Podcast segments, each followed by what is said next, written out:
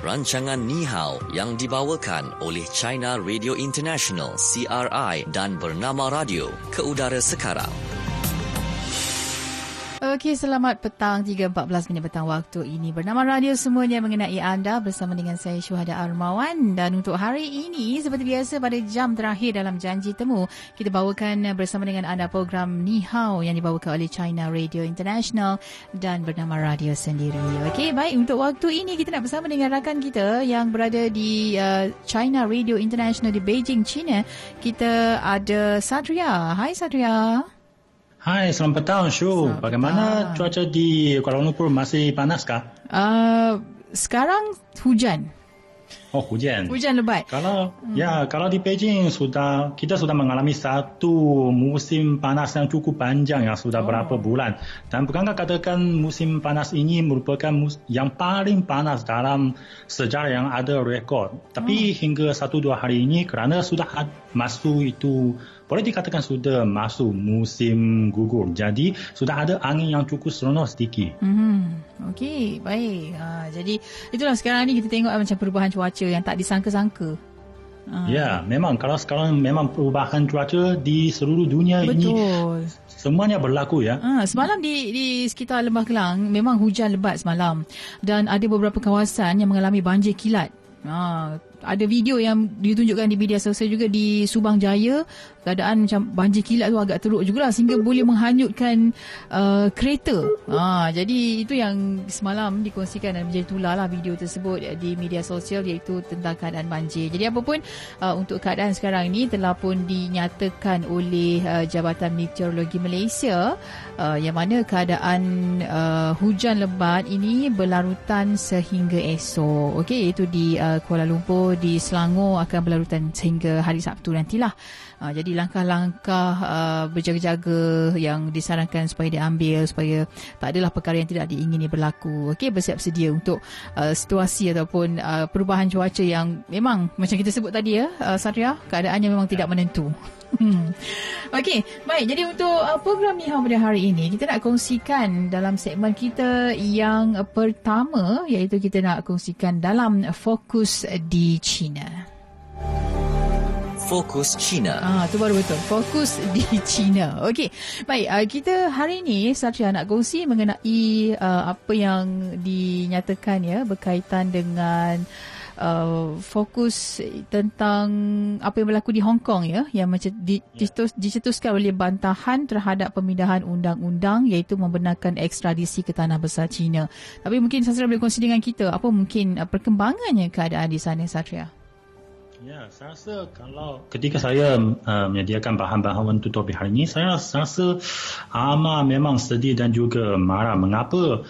Dulu kalau Hong Kong dipanggil kami uh, orang di tanah besar, kita panggilnya sebagai Mutiara Timur. Mm-hmm. Dan kalau on, kalau orang Hong Kong, kita panggil mereka saudara setanah air dari Hong Kong. Okay. Saudara.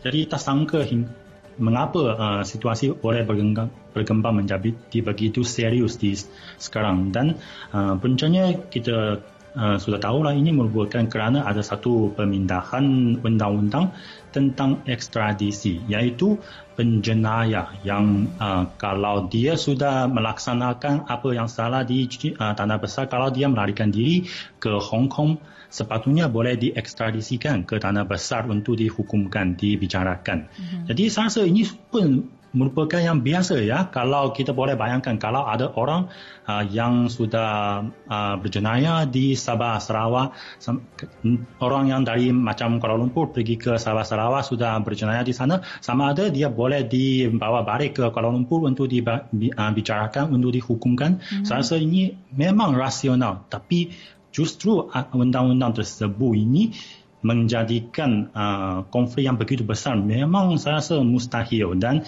kita boleh bayangkan kalau tanah uh, Hong Kong sudah dikembalikan ke China sejak tahun 2097 itu sudah 22 tahun hingga sekarang belum ada satu akta atau undang-undang ekstradisi antara tanah besar China dengan Hong Kong. Ini sebenarnya justru hal ini pun cukup luar biasa saya rasa. Mm-hmm. dan uh, puncanya bukan berkaitan dengan tanah besar juga kerana tahun lalu ada seorang warga uh, penduduk dari Hong Kong dia uh, membunuh uh, kekasihnya di Taiwan dan akhirnya dia melarikan diri ke kembali ke Hong Kong. Jadi uh, Taiwan uh, kalau Taiwan dia pun meminta supaya uh, penjenayah itu boleh diekstradisikan ke uh, Taiwan. Jadi pihak polis dengan ada kes ini, contoh ini mengeluarkan satu cadangan iaitu kerajaan Hong Kong sepatutnya memindahkan undang-undang supaya menandatangani akta ekstradisi antara Hong Kong dengan tanah besar China, Macau dan Taiwan. Semuanya hmm. satu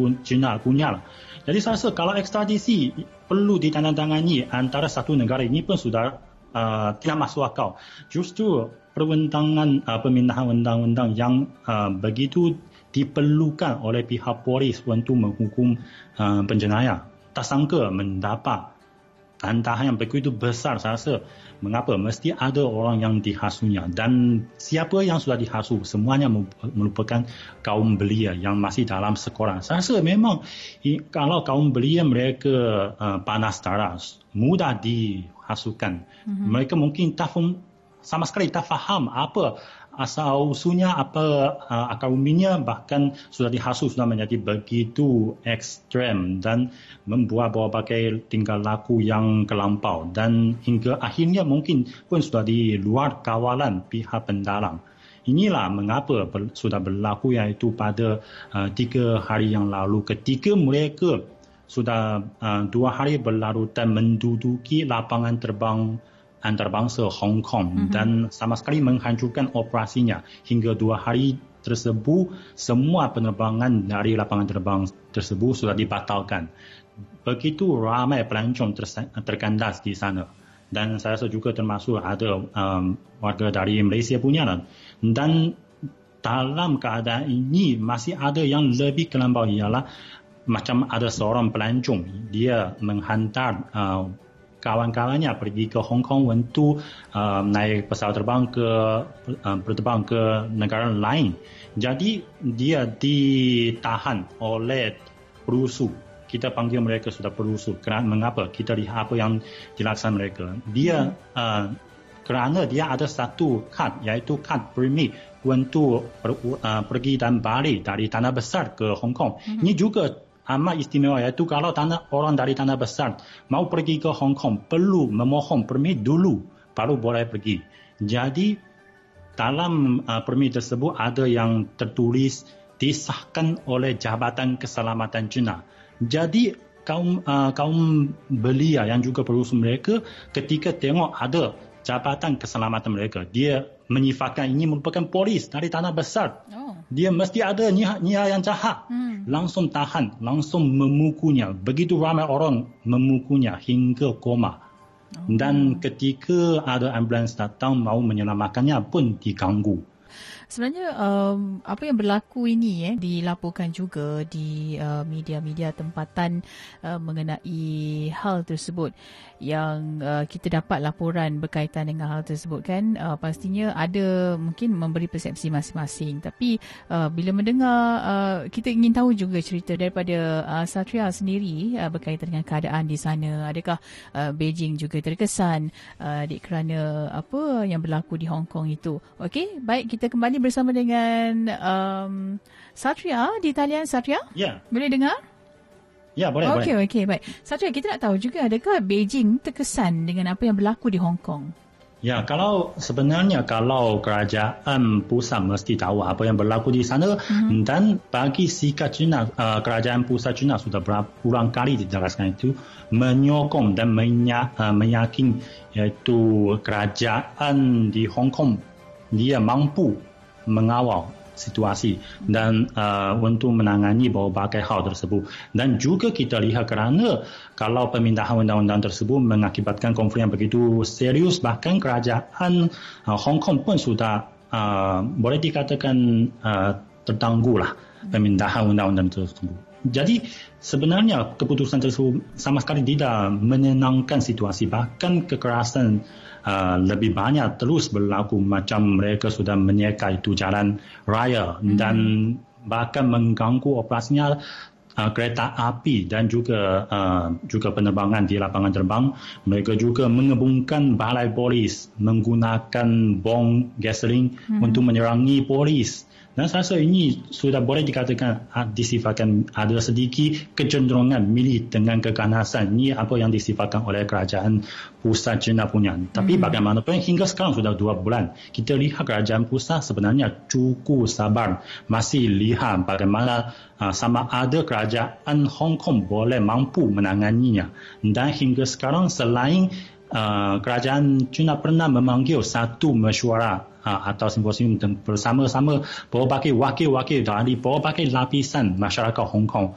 Berbincang situasi di Shenzhen iaitu satu bandar uh, jiran dengan Hong Kong punya untuk hmm. uh, mendengar suara dari berbagai bidang untuk uh, mengajikan bagaimana uh, perkembangannya situasi pada masa depan. Tapi hingga sekarang sebenarnya uh, sama sekali tidak ada apa campur tangan kerajaan pusat terhadap kerajaan Hong Kong punya. Tapi kerajaan pusat juga sudah menegaskan kalau rusuhan tersebut diteruskan hingga di luar kawalan kerajaan tempatan.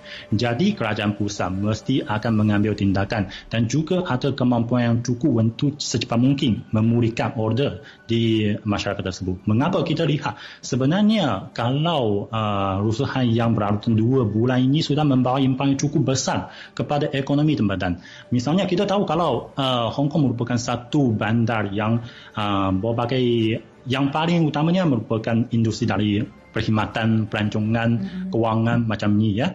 Kalau lihat kalau jumlah pelancong yang uh, melawat ke Hong Kong pada bulan Ogos ini sudah menurun 30% hingga 50%. Bahkan sudah ada 22 negara mengeluarkan amalan pelancongan kepada Hong Kong iaitu uh, memperingatkan warga negara sendiri jangan melawat ke Hong Kong kerana ada ancaman nyawa. Hmm. Jadi saya rasa ini semuanya akan membawa uh, impak yang cukup besar kepada penduduk-penduduk tempatan justru penduduk Hong Kong tempatan. Hmm. Kita lihat kalau di Hong Kong ada kira-kira uh, 400 ribu orang terlibat dalam industri yang berkaitan dengan perancangan macam perkhidmatan juga.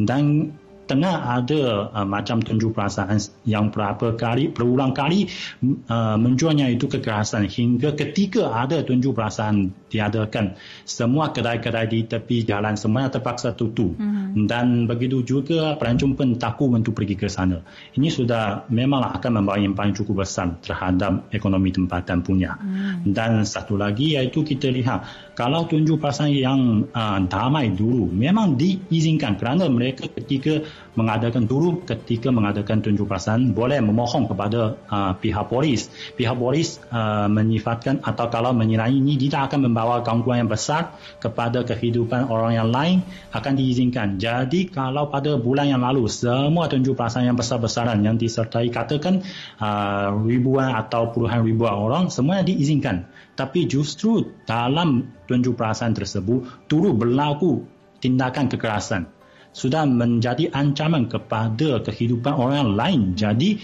hingga sekarang sebenarnya kalau tunjuk perasaan sudah di uh, tidak diizinkan oleh pihak polis, permohonannya tidak diizinkan. Tapi tunjuk perasaan ter, terus diadakan. Jadi ini merupakan tunjuk perasaan yang haram mm-hmm. dan bahkan kekerasan dinaik tarafkan.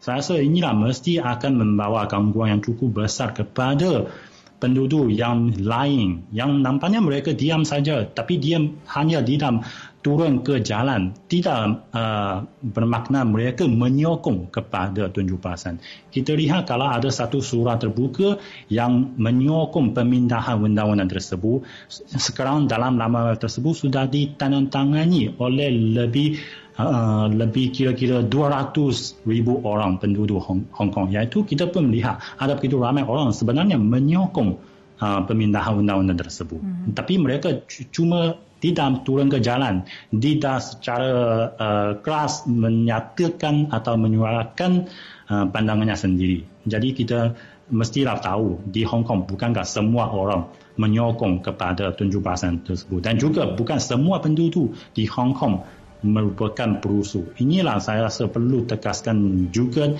khususnya dalam uh, tanah besar China sekarang melalui sosial media sosial kerana kita sudah lihat terlalu banyak kekerasan khususnya terhadap macam pelancong dan juga wartawan dari tanah besar China ke Hong Kong.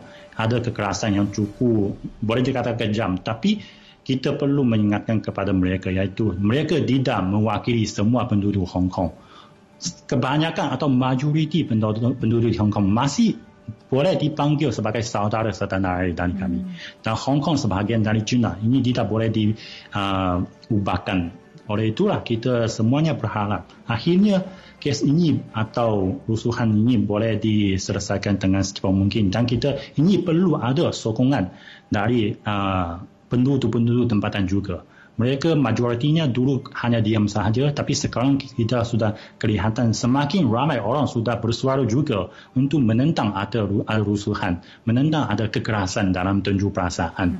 Dan ada ramai orang juga berkumpul untuk menyatakan sokongan terhadap pihak polis. Saya rasa kalau uh, tentera pihak polis ini memang sekarang kali ini menghadapi tekanan yang cukup besar dan ada cedera yang cukup besar.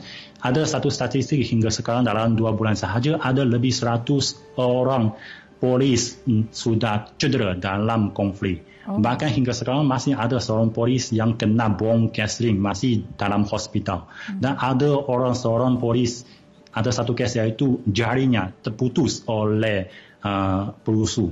Dan bagaimanapun meskipun begitu kita lihat laporan dari media-media barat masih memanggil mereka sebagai polis yang um, jahat. Mm-hmm. Saya rasa ini kurang-kurang adil. Mm. Memang kurang adil. Mereka sudah cukup profesional dan cukup bersabar. Dan ketika baru ini kita tahu kalau di uh, bandar Sichuan ada satu uh, sukan polis dunia diadakan dan juga ada uh, kontingen dari uh, Hong Kong sudah datang ke sini dan untuk menyertai uh, sukan tersebut. Mm-hmm. Mereka tak sangka setelah memasuki uh, stadium tersebut, mereka mendapat sambutan yang begitu hangat dari penduduk di di Sichuan punya.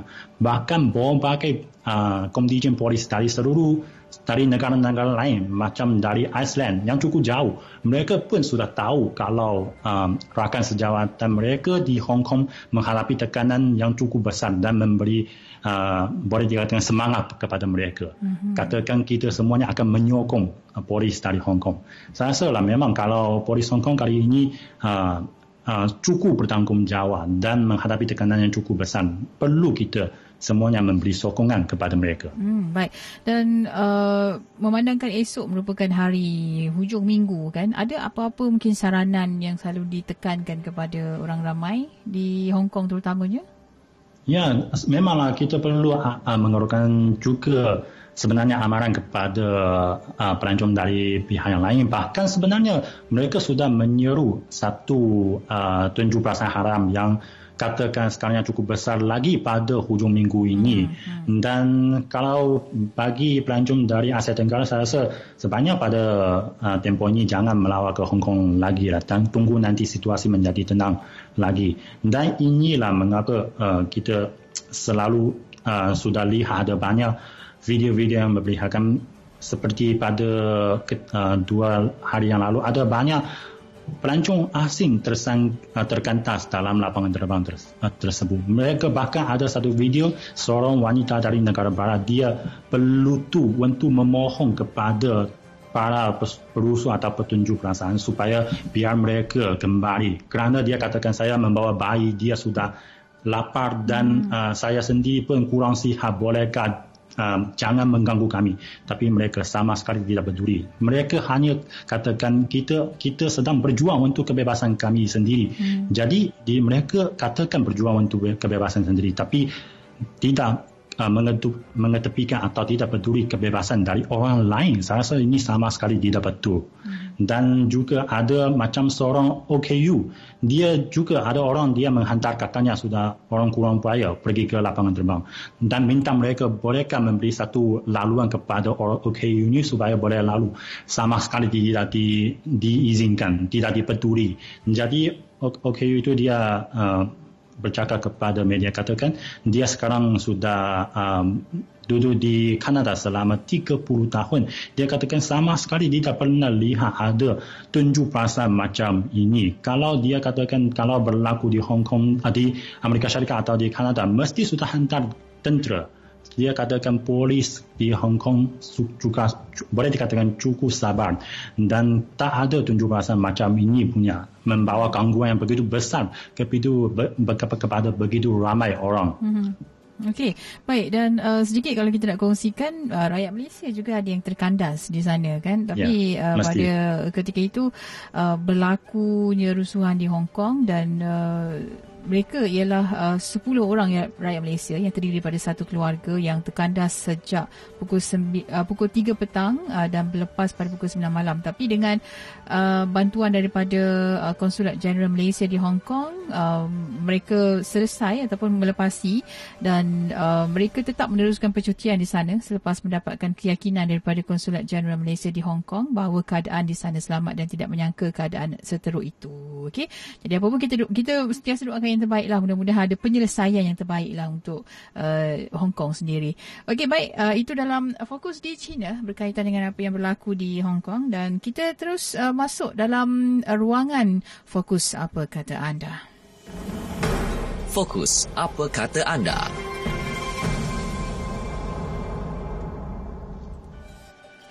Okey baik untuk uh, fokus apa kata anda pada waktu ini kita bawakan di Facebook bernama Radio. Okey soalannya adalah pada pendapat anda apakah barang kegunaan harian yang berbahaya jika disalahguna sebagai barang mainan. Ah okey. Saya rasa ini mungkin ramai yang yang mengetahui juga kan sebab sebelum ni uh, Satria ya di Malaysia. Kita ya. selalu disarankan bahawa uh, jauhi barang-barang yang berbahaya daripada kanak-kanak ataupun macam ubat-ubat kan? Uh, jauhi daripada kanak-kanak. Sudah pun tertera pada ubat tersebut. Uh, letak di tempat yang sukar dicapai oleh kanak-kanak. Dan antara saya rasa barang kegunaan harian berbahaya jika disalahguna sebagai barang mainan antaranya botol yang mengandungi uh, bahan-bahan berbahaya. Contohnya macam minyak tanah kan? Bila botol tu minyak tu sudah habis digunakan, botol tu dibiarkan begitu sahaja dan dijadikan pula sebagai barang mainan, saya rasa itu agak bahaya kepada kanak-kanak ya. ataupun sesiapa sahaja. Hmm. Ya, seperti kalau macam pensel pun boleh menjadi uh, cukup bahaya bagi hmm. uh, kanak-kanak.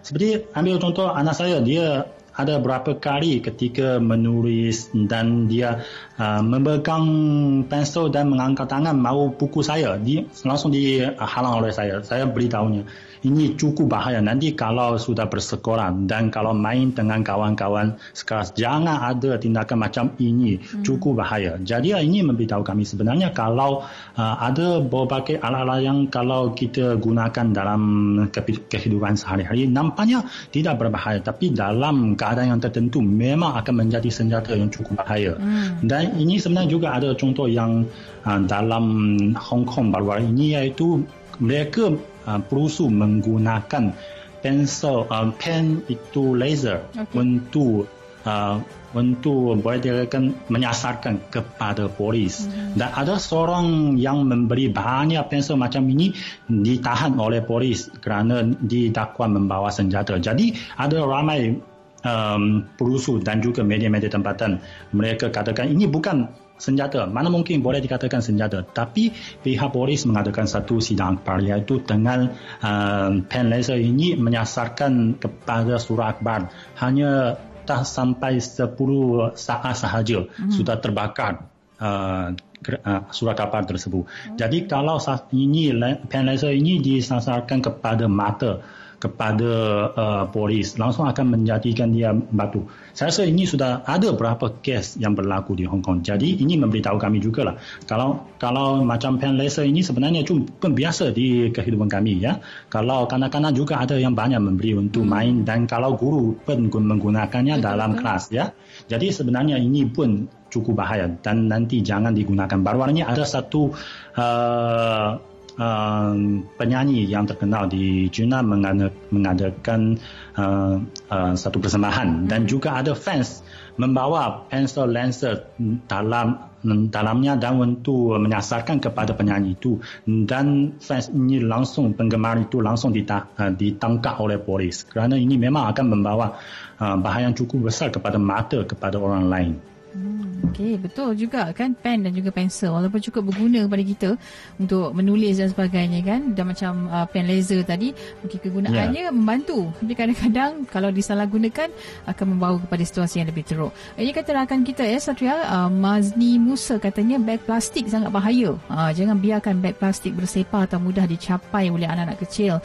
Mereka boleh tersarung uh, ataupun sarung di kepala dan kemudian lemas. Uh, jangan rasa yeah, yeah. sekarang Susah ni bila ya bila di uh, apa shopping center tak ada beg plastik uh, masalah uh, tak akan berlaku. Tapi sekarang ni uh, lagi senang kita nak apalah mungkin anak boleh capai sendiri kan ataupun mereka boleh main dan lemas begitu saja okey dan ada juga yang menyatakan uh, rakan kita kata Taufik Razali kata apa pun jangan beri anak main laser. Uh, sebab kadang-kadang kita yeah, tak yeah. tahu betul ataupun uh, tidak label laser itu terkena mata boleh buta katanya. Uh, okey.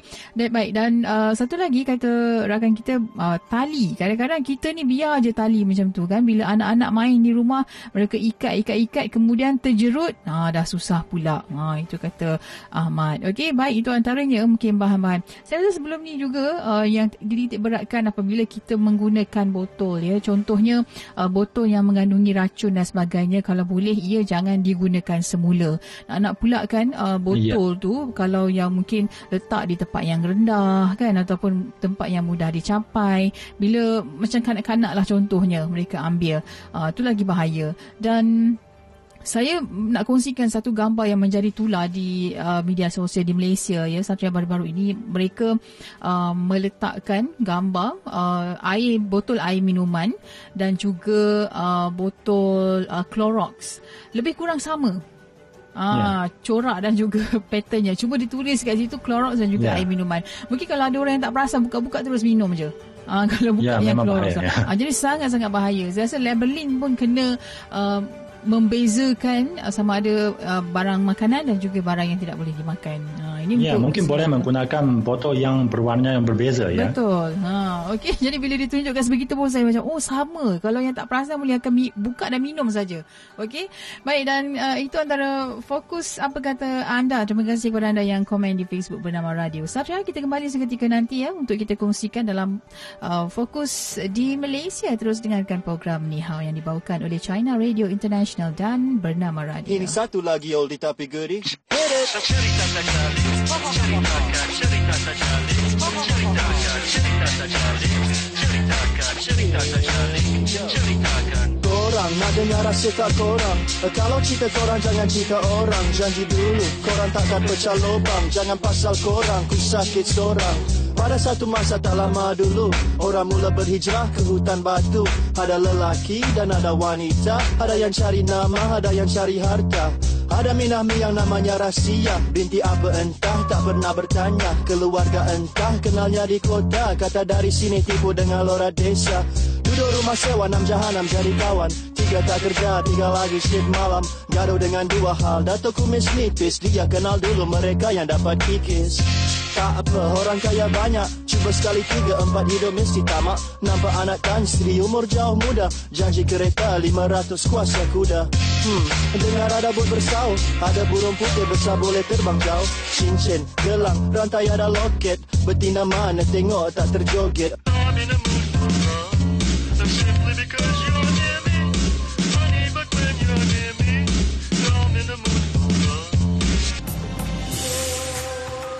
Teruskan mengikuti rancangan Ni Hao yang dibawakan oleh China Radio International CRI dan Bernama Radio.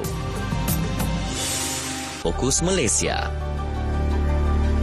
Okey, kembali waktu ini dalam program Ni Hao yang dibawakan oleh China Radio International dan bernama Radio. Masanya untuk kita uh, bawakan uh, fokus di Malaysia. Okey, baik. Dalam uh, fokus di Malaysia hari ini, Satria, kita Ya. nak kongsi mengenai uh, Malaysia ya, yang uh, terkenal di seluruh dunia dengan keindahan pulau-pulau yang cantik dan mempesonakan. Jadi kebanyakan pulau di negara ini masih terpelihara alam semula jadinya hasil usaha kerajaan yang menggazetkan kawasan perairan laut sebagai taman laut negara. Lokasi-lokasi ini bukan sahaja tarikan pelancong semata-mata, sama-sama uh, kita boleh fahami ya kewujudan sebenar taman laut negara. Okey, uh, penubuhan taman laut negara dan juga kepentingannya uh, sememangnya ia adalah kawasan perairan uh, laut sejauh 2 batu nautika kecuali uh, Pulau Kapas di Terengganu dan juga Pulau Kuraman, uh, Pulau Rusukan Kecil, Pulau Rusukan Besar dan di Labuan sejak uh, sejauh 1 batu uh, nautika. Uh, dari uh, tikas air surut terendah yang dizonkan sebagai kawasan terhad ataupun pelindung sumber lautan termasuk komuniti terumbu karang kaya dengan flora serta fauna. Okey, kalau Satria sendiri ke Malaysia, pulau mana yang Satria dah pergi? Uh, Pulau Redang Pulau dan Redang. ya saya rasa kalau bagi pelancong Cina yang kalau uh, pulau-pulau di Malaysia yang sudah cukup terkenal mungkin hanya uh, Pulau Pinang, Langkawi, Redang ini mestilah kerana ada filem ya. Dan sebenarnya kalau sekarang ada sedikit yang sudah tahu macam perhentian dan juga sempurna. Dan uh, saya rasa ini kalau sumber-sumber uh, pelancongan pulau di Malaysia terlalu banyak, masih perlu dipromosikan secara um, cukup luas di pasaran Cina. Ya. Dan kita tahu kalau pergi ke um, berbagai negara-negara Asia Tenggara, pelancongan pulau ada banyak pilihan. Macam di Thailand ada, di Indonesia ada, dan berbagai negara semuanya ada lah. Jadi kita juga perlu cari apa keistimewaannya Malaysia punya. Supaya itu nanti menjadi daya tarikan yang unik kepada pelancong dari China. Ya. Dan satu lagi ialah macam uh, lalu lintas ini perlu di uh, fikirkan. Jadi kita tengok kalau macam di Thailand punya uh, kalau dan juga macam di Indonesia punya Pulau Bali ini cukup terkenal dan cukup lama diketahui oleh pelancong Cina. Mengapa hingga sekarang masih menarik setiap tahun menarik begitu Ramai ramai, pelancong melawat ke sana ya. Ya, kerana fasiliti atau uh, lalu lintasnya cukup memudahkan. Langsung ada lapangan terbang hin- hingga ke um, pulau tersebut dan naik taksi atau bas boleh langsung ke hotel. Dan ini menjadikan daya tarik unik bagi pelancong khususnya sudah berterbang hingga 5 atau 6 jam pergi ke sana. Sudah cukup letih dan kalau mudah untuk sampai ke hotel ini amat penting. Jadi kita ada uh, pengalaman pergi ke Pulau Redang saya rasa dari Kuala Lumpur naik uh, pesawat ke uh, ke tempatan punya nanti naik bas ke pelabuh pelabuhan selepas itu naik bot lagi selama satu dua jam lagi hingga ke Pulau Redang dan hingga ke restoran saya rasa ini sudah menjadikan mungkin sedikit gangguan kepada pelancong iaitu kerana terlalu um, Banyak sangat trans Ya, ya, Ah, terlalu banyak transport. transit dan juga uh, kalau menggunakan waktu yang cukup panjang sedikit. Mm-hmm. Jadi saya rasa ini semuanya perlu difikirkan nanti dia boleh rakam bentuk satu uh, jalan uh, pelancongan yang cukup menarik bagi pelancong Cina punya. Hmm, okey, baik. Ah, tu dia. Mungkinlah lepas ni ada penambahbaikan dari semasa ke semasa eh supaya nanti pelancong tak rasa penat kalau nak pergi ke pulau-pulau. Mungkin ada penerbangan terus ke pulau nanti? Ya, kalau Ah. boleh ada penerbangan langsung ke pulau ini paling bagus saya rasa. Ah, Okey, tapi sebenarnya kita nak bercakap mengenai uh, taman laut ini. Uh, penubuhan taman laut ini bertujuan bagi kita nak lindungi ya, dan juga memelihara uh, pelbagai habitat dan kehidupan marine aquatic. Jadi penubuhan taman laut juga mempunyai peranan bagi memastikan uh, perairan di sekitarnya dikawal selia dan dilindungi untuk mempertingkatkan sumber perikanan serta boleh melindungi ya ekosistem laut sedia ada uh, daripada ancaman kepupusan pada masa akan datang. Dan ini berikutan terdapat kesedaran bahawa uh, sumber perikanan dari laut mengalami penyusutan dan uh, kawasan tertentu uh, yang ada terumbu karang yang menjadi habitat pelbagai spesies ikan komersial berlindung. Mereka boleh membiak apa orang orang boleh tengok spesies itu membiak dan juga uh, melindungi ekosistem laut sedia ada daripada ancaman kepupusan pada masa akan datang. Okey, jadi ini um, uh, membuatkan ada 42 pulau di seluruh negara diwartakan sebagai taman laut membabitkan 13 perairan di Terengganu, 9 di Pahang, 13 di Johor, 4 di Kedah dan 3 lagi di Labuan. Jadi pengezonan perairan laut itu berikutan Malaysia antara 12 negara mega biodiversity di dunia yang terletak di dalam kawasan segitiga terumbu karang ataupun CTI yang dikelilingi perairan Laut Andaman, Selat Melaka, Laut Sulu dan juga Laut Sulawesi. Dan ia menjadikan Malaysia kaya dengan uh, biodiversity marine uh, berikutan 83% spesies terumbu karang dunia direkodkan ada di Malaysia. Uh, jadi uh, selain menjaga ekosistem, taman laut turut menjadi penyumbang terbesar dalam industri pelancongan negara. Apabila ia menjadi pilihan utama pelancong menikmati sendiri keindahan dasar laut serta alam semula jadi di sekitarnya. Uh, mungkinlah kalau tadi Satria kata untuk ke uh, Pulau Redang contohnya meng- mengambil masa dalam perjalanan itu agak panjang kan. Uh, tapi Ya. akhirnya bila di Pulau Redang Satria seronok tak dapat Ya, memang seronok. Dan okey. ya, saya rasa Bayar jugalah. ya ya memang. Hmm, Okey, baik. Jadi itu uh, yang kita usahakan lah ya. Tapi mungkin untuk pengangkutan tu akan se- senantiasa dari semasa ke semasa akan diperbaiki. Okey. Dan itu sedikit sebanyak mengenai uh, Taman Laut yang juga kalau kita tengok mengenai inisiatif terumbu karang antarabangsa ICRI ataupun CTI uh, peningkatan semula garis panduan berkaitan dengan kawasan marine ekologi ataupun secara uh, biologi ataupun EBSA di peringkat Convention Kepelbagaian Biologi CBD. Hasil daripada itu, Taman Laut Malaysia menjadi pusat rujukan bagi negara-negara yang sedang menaik taraf pengurusan sumber marin seperti Bangladesh, India dan juga China sendiri. Jadi uh, kementerian berhasrat juga untuk kembangkan lagi ya, pengurusan perikanan dan juga agro, agro pelancongan sebagai satu daripada sumber pendapatan ekonomi setempat. Contohnya seperti uh, penubuhan uh, Taman Laut Pulau Tioman ya yang menyaksikan Ya. perubahan besar dalam sosioekonomi masyarakat setempat yang terdiri daripada 3,500 orang hmm, dan dianggarkan lebih uh, 2,500 uh, eh 250,000 uh, pelancong datang ke Taman Laut Pulau Tioman setiap tahun. Uh, ini untuk melihatlah apa yang yang menariknya di sana kan dan juga uh, pihak Taman Laut Malaysia juga menjalankan kerjasama strategik dengan universiti-universiti tempatan dan juga pertubuhan bukan kerajaan NGO dalam usaha untuk mengurus dan juga merancang uh, penubuhan taman laut yang baru. Dan ini uh, bentuk kerjasama yang dilihat dapat membantulah uh, taman laut dan juga sistem pemantauan tahap kesihatan terumbu karang. Hmm, Okey itu yang dibangunkan dan Malaysia juga akan uh, menjadikan taman laut di luar negara sebagai penanda aras ya bagi menentukan kejayaan dalam pengurusan taman laut di negara ini. Ada taman laut seperti di uh, Australia, uh, di Amerika Syarikat ya di uh, dan juga Sepanyol yang boleh Malaysia jadikan ia sebagai contoh untuk pembangunan dari semasa ke semasa.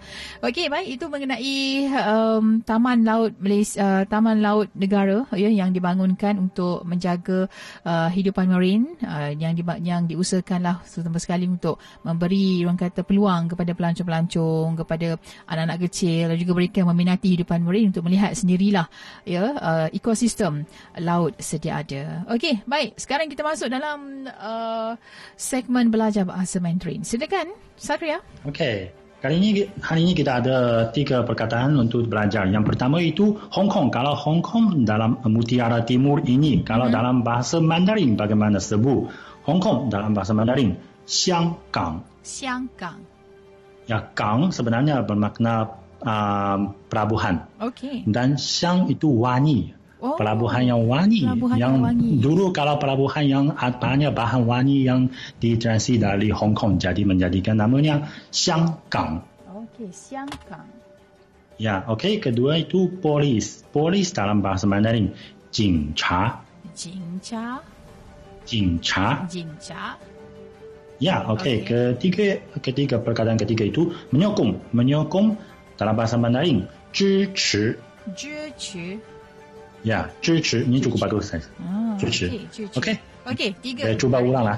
Uh, Okey. Saya cuba yang pertama tadi dalam uh, perkataan ataupun sebutan Hong Kong dalam bahasa Mandarin iaitu Xiang Gang. 香港. Okey, Xiang Gang. Ya, ini Ah, bagus sekali. okey. 香港. Baik, pelabuhan yang wangi maksudnya eh? Ya. Okey. Dan yang kedua polis Jinca. Jinca. Okey, Jinca. Ya, bagus. Okey, baik. Seterusnya, menyokong. Jeci. Jeci. Ju, oh, ju, salah. Okey. Ju. Jeci. Jeci. Ya, ah, Okay. Okey, jeci. Menyokong. Okey, ah, ya, lulus. Okay, baik, baik. Okey, baik. Jadi, okey, saya hari ini? Okey okey cukup bagus Okey. Baik. Uh, apapun uh, kita berakhir di sini. Terima kasih Satria untuk hari ini. Selamat berhujung minggu pada Satria dan juga rakan-rakan di uh, CRI. Okey, dan kita jumpa lagi minggu depan untuk program Ni Hao. Dalam uh, janji temu sendiri kita ada Hirzi Muhammad selaku penerbit berita dan juga kita ada Anis Suhailah pengawal kandungan serta dalam program Ni Hao kita ada penerbitnya uh, Hezri Ya, Hezri Rahil uh, yang berada di luar sana. Okey, baik. Kita akan kembali minggu depan untuk program Nihau dan juga jumpa lagi untuk janji temu santai berinformasi dan berilmu. Selepas ini, Ekspresi akan bersama dengan anda sehingga pukul 9 malam nanti. Okey, Satria. Jumpa lagi. Bye. Bye bye